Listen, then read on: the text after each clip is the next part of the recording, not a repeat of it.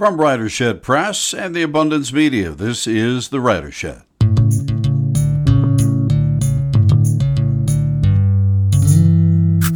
Writing as a meditative practice, an approach that has become more and more prominent, accepted, acknowledged, has been around for a long time.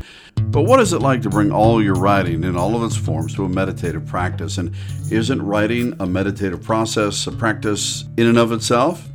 I'm David W. Berner, and welcome to the Writer Shed. Lauren Krauze is with me today. She is a writer and educator who wrote a piece a while back for Tricycle, the online mindful community on the practice of Zen Buddhism. The article is entitled Right Concentration Using a Pen and Paper to Meditate. She joins us now on the Writer Shed. So, Lauren, thank you for joining uh, me on this. I appreciate it. We were talking just before this about how sometimes when those of us who do this kind of work reach out to people. It's kind of random and out of the blue to people sometimes. So it's a leap of faith to jump into these things with us. And I, I do appreciate that. Um, but it's not only good to have you, but it was good to read your piece. A couple of years old, actually, about uh, using, you know, writing as a way to to, to concentrate it, had to uh, work through meditation. So tell me a little bit about you and how you got to an article like this and many of the other articles that you write for Tricycle. Yeah, sure. Um, thank you for having me on your show. It's uh, I'm ha- very happy to be here and to talk about this.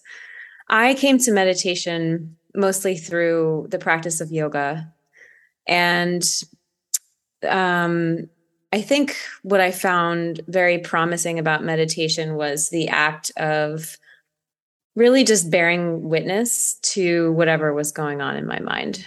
And I've been a writer for a long time. Even as a kid, I wrote stories and I studied writing in undergraduate school and in graduate school, but I'd never really thought about the connections between these two disciplines. And once I started practicing yoga and learning about Eastern spirit traditions, Eastern spiritual traditions, excuse me, um, especially Buddhism and the different kinds of mindfulness traditions in Buddhism, um, it really got me thinking about how writing really is a kind of meditation. Um, and I started to understand that these two these two ways of exploring the mind really aren't all that different. So, um, and that's kind of what different traditions teach is that there are a lot of connections between things that don't seem very connected.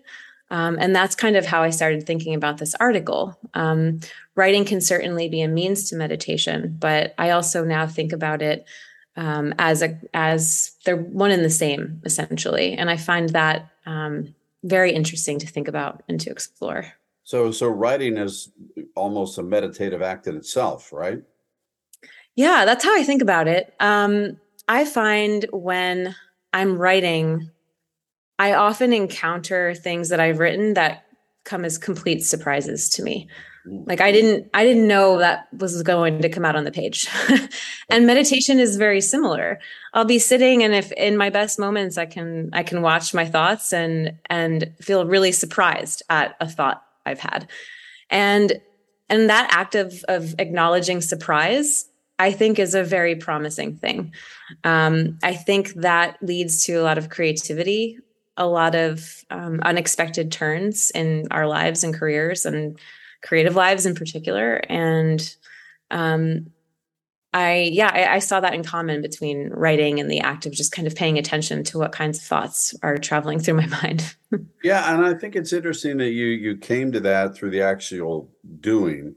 Um, but it's not an old. I mean, it's not a new story. I mean, really, right? I mean, we've got writers in the past who have who have linked these two things before. Um, I would mm-hmm. say, you know, Hermann Hesse and Kerouac and Gary Snyder. And I mean, all those people have linked them. Even, um, um, I can't think of his name now, Legends of the Fall.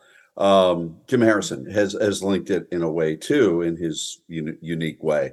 So yeah. it's, um, it's not a new thing, but it is something I think that people, like you say, may not have thought of if they are in a, a place where they want to use meditation somehow or mindfulness somehow and they're not sure what to do you know maybe simple writing or writing down your thoughts or you know, writing a, a, a, poem or something like that can be part of the process right Yeah, yeah, I completely agree. Um, one thing I was thinking about too, um, if you remember The Simpsons in the opening series, we have Bart Simpson writing rep- repetitively on a blackboard, right? Like he's supposed to be in trouble. Right. And he's writing, he's writing over and over whatever sentence he's supposed to be writing yeah. um, to try to teach him this lesson. But what I find, and I, I think this is so fascinating, I don't know if you've noticed this, when you write a word, mostly when I handwrite a word, if I've written it a number of times in, in a kind of uh, state of repetition, the word starts to look funny. It starts mm. to like break apart a bit. And. I'll question, I'll question, like, is that how you spell memory? Is that how you spell? Like, I start to really wonder. So, um, I was I was researching this because words are something I know so well. So why would something I know so well start to break down in my my comprehension of it? And basically there's the scientist um, i think he's at baylor university his name is uh, charles weaver he came up with a term for this called wordnesia it's this thing that happens to our memory when we um, we're used to doing something on autopilot but yeah. if we're so in it we're so in this autopilot state our memory just kind of like snaps us out of it and gives us a different interpretation of something we know really well yeah. So like, yeah, it's like when you're you're writing and you say was was. Wait a minute, how do you spell was? Uh, what exactly? Yeah. Like the most normal process of finding that word, spelling of that word seems in completely difficult. Yeah. yeah. And that's what I think too happens in meditation. We create these routines of sitting and thinking and bearing witness, doing this familiar action over and over and then um, we kind of go on autopilot but autopilot is like a slow creative death because nothing new happens right mm-hmm. but then our memory kind of jumps in it's like wait i'm going to make this really weird for you for a second so it kind of snaps us out of whatever autopilot we're in and it happens with words and language and i think that's just a really beautiful part of this kind of um, uh, state that meditation can create and that our bodies and our minds can can offer us it's like what you were saying a moment ago about how this thought that you're like, wow, where did that come from? Yeah. Uh, suddenly appears either while you're writing or while you're meditating. So mm-hmm. how does one how does one do this? I mean, if you're if you don't consider yourself a writer, if you don't consider yourself, you know, um, you know, maybe schooled in in mindfulness or um, meditation, but you want to be, how how does one do this? I mean, we all know how to put words on paper. So there's right. got to be a connection, right? So how, how does one begin this? Yeah, one of my favorite ways to do this is through metaphor, actually. Um, and what I mean by that is to take two objects or two phenomenon that don't seem related at all and say, this is that. And try to write about the way that things are. And um, what happens then is that all of these surprises tend to jump out. So I was um, I, I, read Natalie Goldberg a lot. She wrote the book Writing Down the Bones, and she talks about this. She said, she says, like, what if um, a cat is a thunderstorm? And it shakes us out of our preconceived notions of what a cat is and what a thunderstorm is. And then we have to try to make these connections. So we we end up writing in really weird, unusual ways. Mm. So that's one strategy. And I think that lends itself to this kind of surprise factor that I love, or these moments where we have these thoughts of like, oh, I didn't expect that. And that to me is is it shakes us out of our patterning and shakes us out of what we've come to expect about ourselves as writers, as thinkers. And that adds some weirdness into the equation. And then it creates these kind of unexpected moments. Um, that's one strategy. Another strategy is um, good old fashioned stream of consciousness. Mm. Um, and really trying very hard not to have whatever kind of filter that we usually have when writing. That, that's that's so hard for some people. I know I do work, writing yeah. workshops from time to time, and we do a free writing exercise. And I would say three quarters of the people that are in the workshop struggle with it. They want to edit, mm. fix, they want to change. You know, it's really hard sometimes. Yeah. Yeah, I I would say I've I've taught writing workshops as well where I've seen that struggle. I would say what tends to work sometimes is reducing the um the amount of time that you assign. So, we're going to write for 30 seconds. people yeah. are like, oh, I can do anything for 30 seconds, or I'm going to write for 60 seconds. Um, but my go-to actually is is the metaphor exercise. I do that for myself. I'll just look around my apartment or look around outside and try to connect two random things that don't seem connected and see what happens. It usually ends up with some pretty interesting writing. so once you have that though, once you've done that and you have this on paper and your thoughts or your random notes or whatever they are, um, so what happens now? What do you do with it?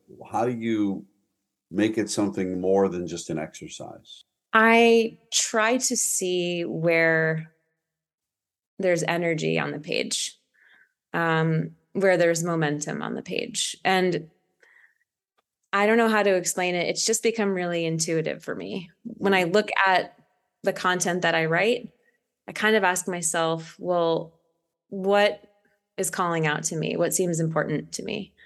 Um, and it might not be anything that day. It might be just notes about my if I'm really anxious, my my schedule for the day or or something kind of tedious. But if it does lend itself to further reflection, it's just kind of like um, when I look at the words, the way I know they're important, it's like a little kid pulling on my shirt, being like, "Hey, pay attention to me. Uh, yeah. I need I need more attention. I need you to focus and explore me a bit more." It might be one word, it might be a sentence I've written and I kind of pat myself on the back. I'm like, "Oh, that sounds pretty good. Maybe I can write more like that." yeah. um, it might be an unexpected name of a person that showed up in my writing. Again, these are usually unexpected things, right? And all of a sudden I'm like, oh, I didn't realize that was still in my periphery. Um, maybe it needs a little bit more investigation. But it's an energy, it's a feeling, it's like a frequency. It, it gets my attention that way. So, what what do you think about things like, uh, you know, uh, haiku, for instance? Say this is a, a mm. well. The interesting thing about that is, you know, children work with haikus when they're in grade school, sometimes in, in elementary, but it's a high art. You know what I mean? It's like they're yes. doing these things that are in a very form process, and that's probably part of part of the uh, pedagogy there. But yep, it's a high art, and it's almost like children doing it. This very high art in a way, but it keeps you present, though, right? I mean, that's more than anything is what a haiku does. So does, is that something that you can do? That that I mean, that's you know, five seven five is not a lot of work to think about, like you said, free writing for two minutes or something like that. This might be yeah. Different. No, I'm really I'm really thrilled you brought up haiku. I I've studied haiku um, and have written some of my own haiku and gotten them published very thankfully. I think um, the 575 is a Western interpretation, or I should say, yeah. a Western English interpretation right. of traditional Japanese haiku, right? Mm-hmm. Um, but most of the tr- traditional Japanese haiku weren't written in 17 syllables. They were written in, in 12, they're called onji. I think I'm pronouncing that right, or 12 sounds. Mm-hmm. Um, and so they're actually a lot shorter than the kind of 575 structure we've been taught here in the United States, and I would say um, in the West. And what I I what I would love to see in terms of haiku in our culture, there's a, a strong emphasis on syllables, right? Even like you mentioned, kids are taught the five seven five structure. Right.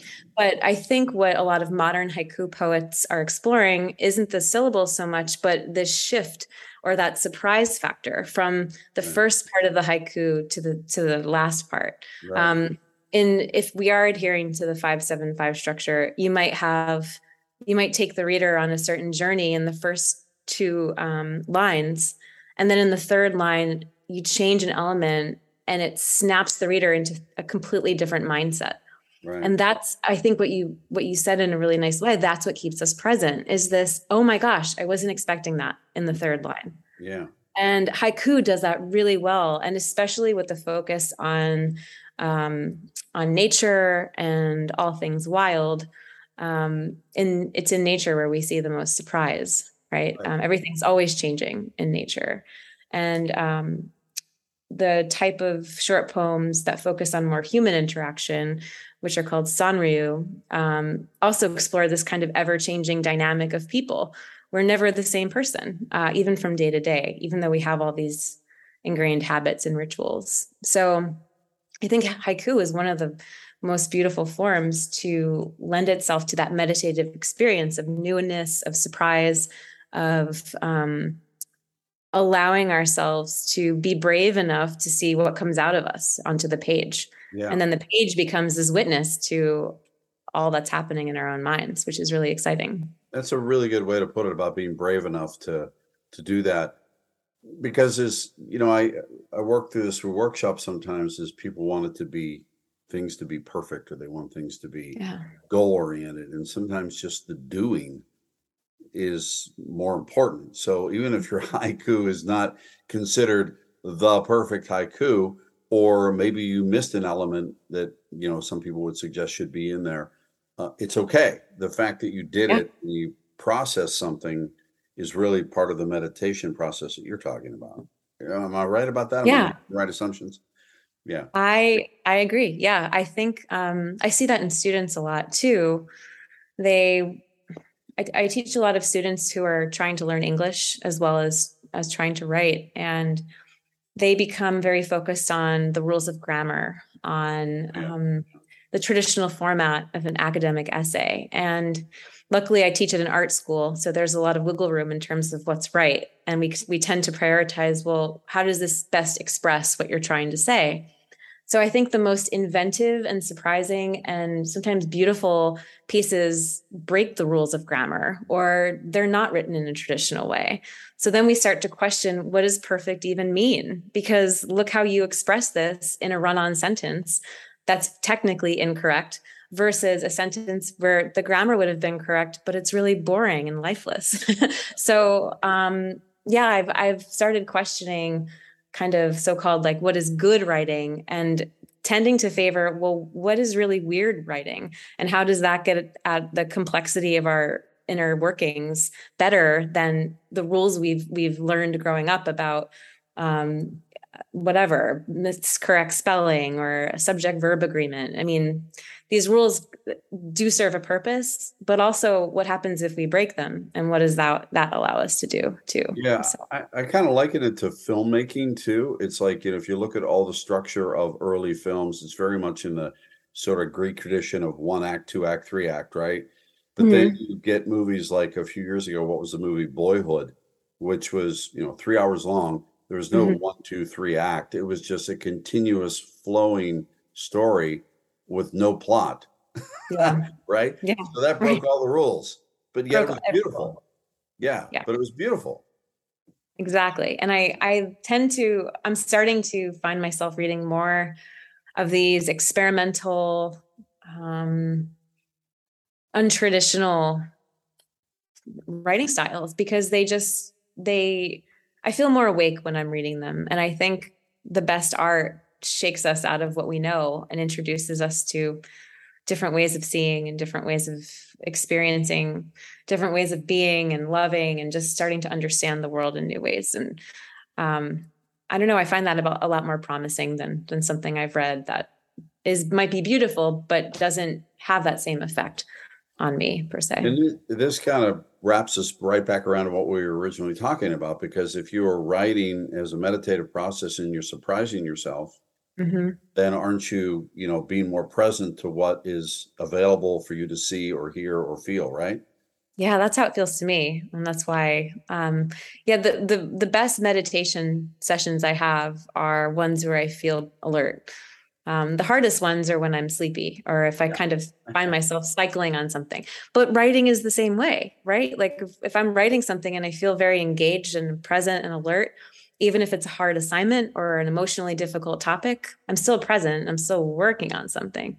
But if the thing I'm writing feels lifeless and deflated, maybe I'm not working on the thing I need to be working on. So I see though that as another kind of point of connection yeah. between. Yeah, kind of the time factor works in that too. You know, when you're writing and you're writing and it's going well, you're like, oh my goodness, I've been here for two hours, and you don't even realize. Yeah. And if you're meditating and you're, you know, it feels that 10 minutes feels like an hour and a half. right. That hour and a half feels like 10 minutes, you know, so right. it's um it's a mystery in a lot of ways.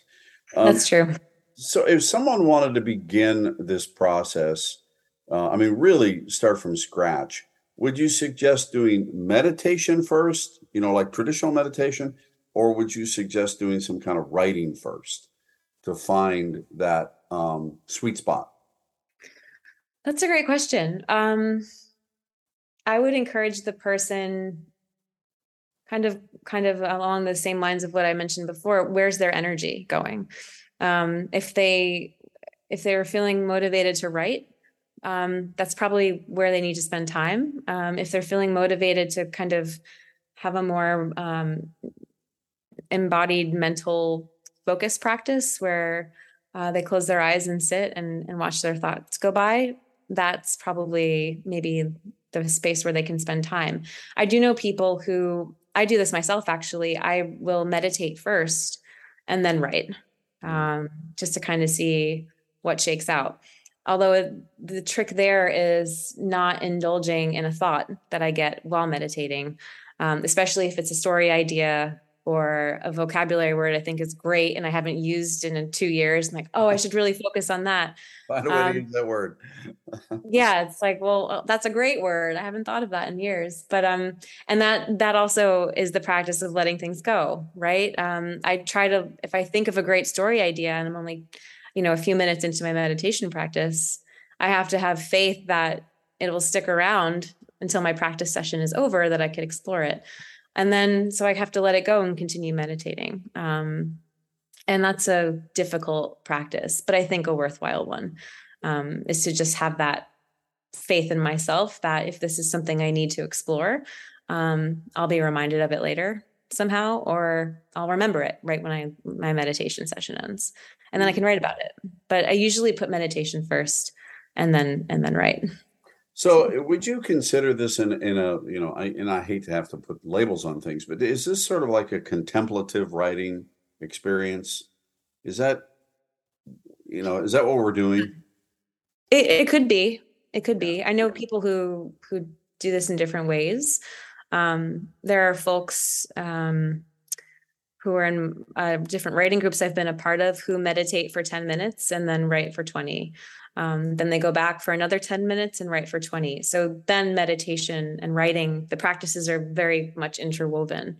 Yeah. Um, there are people I know as well who who are writers, but see meditation as it's not part of their writing practice. It's something they do as a kind of spiritual wellness exercise. Um, yeah. And their writing practice is is done later in the day, or it's it's separate, or they consider it separate. Okay. So for me, I I tried to see them as one and the same, that they inform each other. Um, they they look differently, they take different shapes. My meditation practice is actually done at my writing desk. Um, hmm. so physically they're in the same space. Um, however, writing is done after. Um, and but it's in the same space though. That's interesting that it's that it's you know, for you it is interwoven. It is. It is. Yeah, I take great care. I've I've I sit in a very specific writing chair. It's the one I'm in right now. I'm sitting at my desk now and I meditate seated in a chair. Um, it's the most comfortable position for my body and it creates a seamless transition from being seated in a chair with my eyes closed meditating to then taking a pen and writing in my notebook. My body doesn't move all that much. I pick up a writing instrument and then write in a notebook, but my legs and torso and my, you know, generally my head and neck are all in the same space. Yeah, you kind um, of slide from one thing right into the next, right? It's pretty seamless. Yeah. And I, for me, an embodied experience is very important. So if I'm telling my body, hey, body, this is the same action, or it's very similar, we're not moving too much, um, that tends to translate a little bit better to my mind and whatever inner workings are trying to form yeah it, it, doesn't mean like you know you close one door and open another at all like that the doors are open there's a nice little hallway yeah it's like a nice revolving door or something yeah. Yeah a revolving door that might be a better way to put it yeah. Right. Well i yeah. i it, this has been a fascinating conversation i really i really um, like the way you put it in your article and i like the way you've spoken about it here and you know if there's a way that people want to reach you um to talk about this sort of thing? Can they do that? Yeah, I would I would love that. Um, I have a website. It's laurenkrauze.online. Um, they can reach me there. I'm also on Instagram and on Facebook, just my name, Lauren Krauze. Um, I'd love to connect with with people who are who are writing already or who are new writers. So yeah, I'm definitely open for that type of dialogue. I would love That's that. Great. Well, we appreciate that. Thanks again for your time today. It was really, really lovely. Appreciate well, it. Well, thank you, David. I appreciate this conversation. There's certainly much more to explore on this topic. Books have been written about it, all worth exploring. I'm reading a book now from 1997 called Seeds from a Birch Tree uh, Writing Haiku and the Spiritual Journeys by Clark Strand. Plenty out there like this, too. We are still looking for book manuscripts at Writershed Press. Please check out our submissions page at writershedpress.com to see if your work fits. The deadline is fast approaching September 1st. And as always, connect with us at The Writer Shed on Twitter and at Writer Shed on Medium. You can also connect with me on Instagram and Twitter at David W. Berner. Love to hear from you always. This has been another episode of The Writer Shed. Production and interviews, as always, produced inside the shed. All the episodes of Writer Shed available wherever you get your podcasts. Thanks for listening.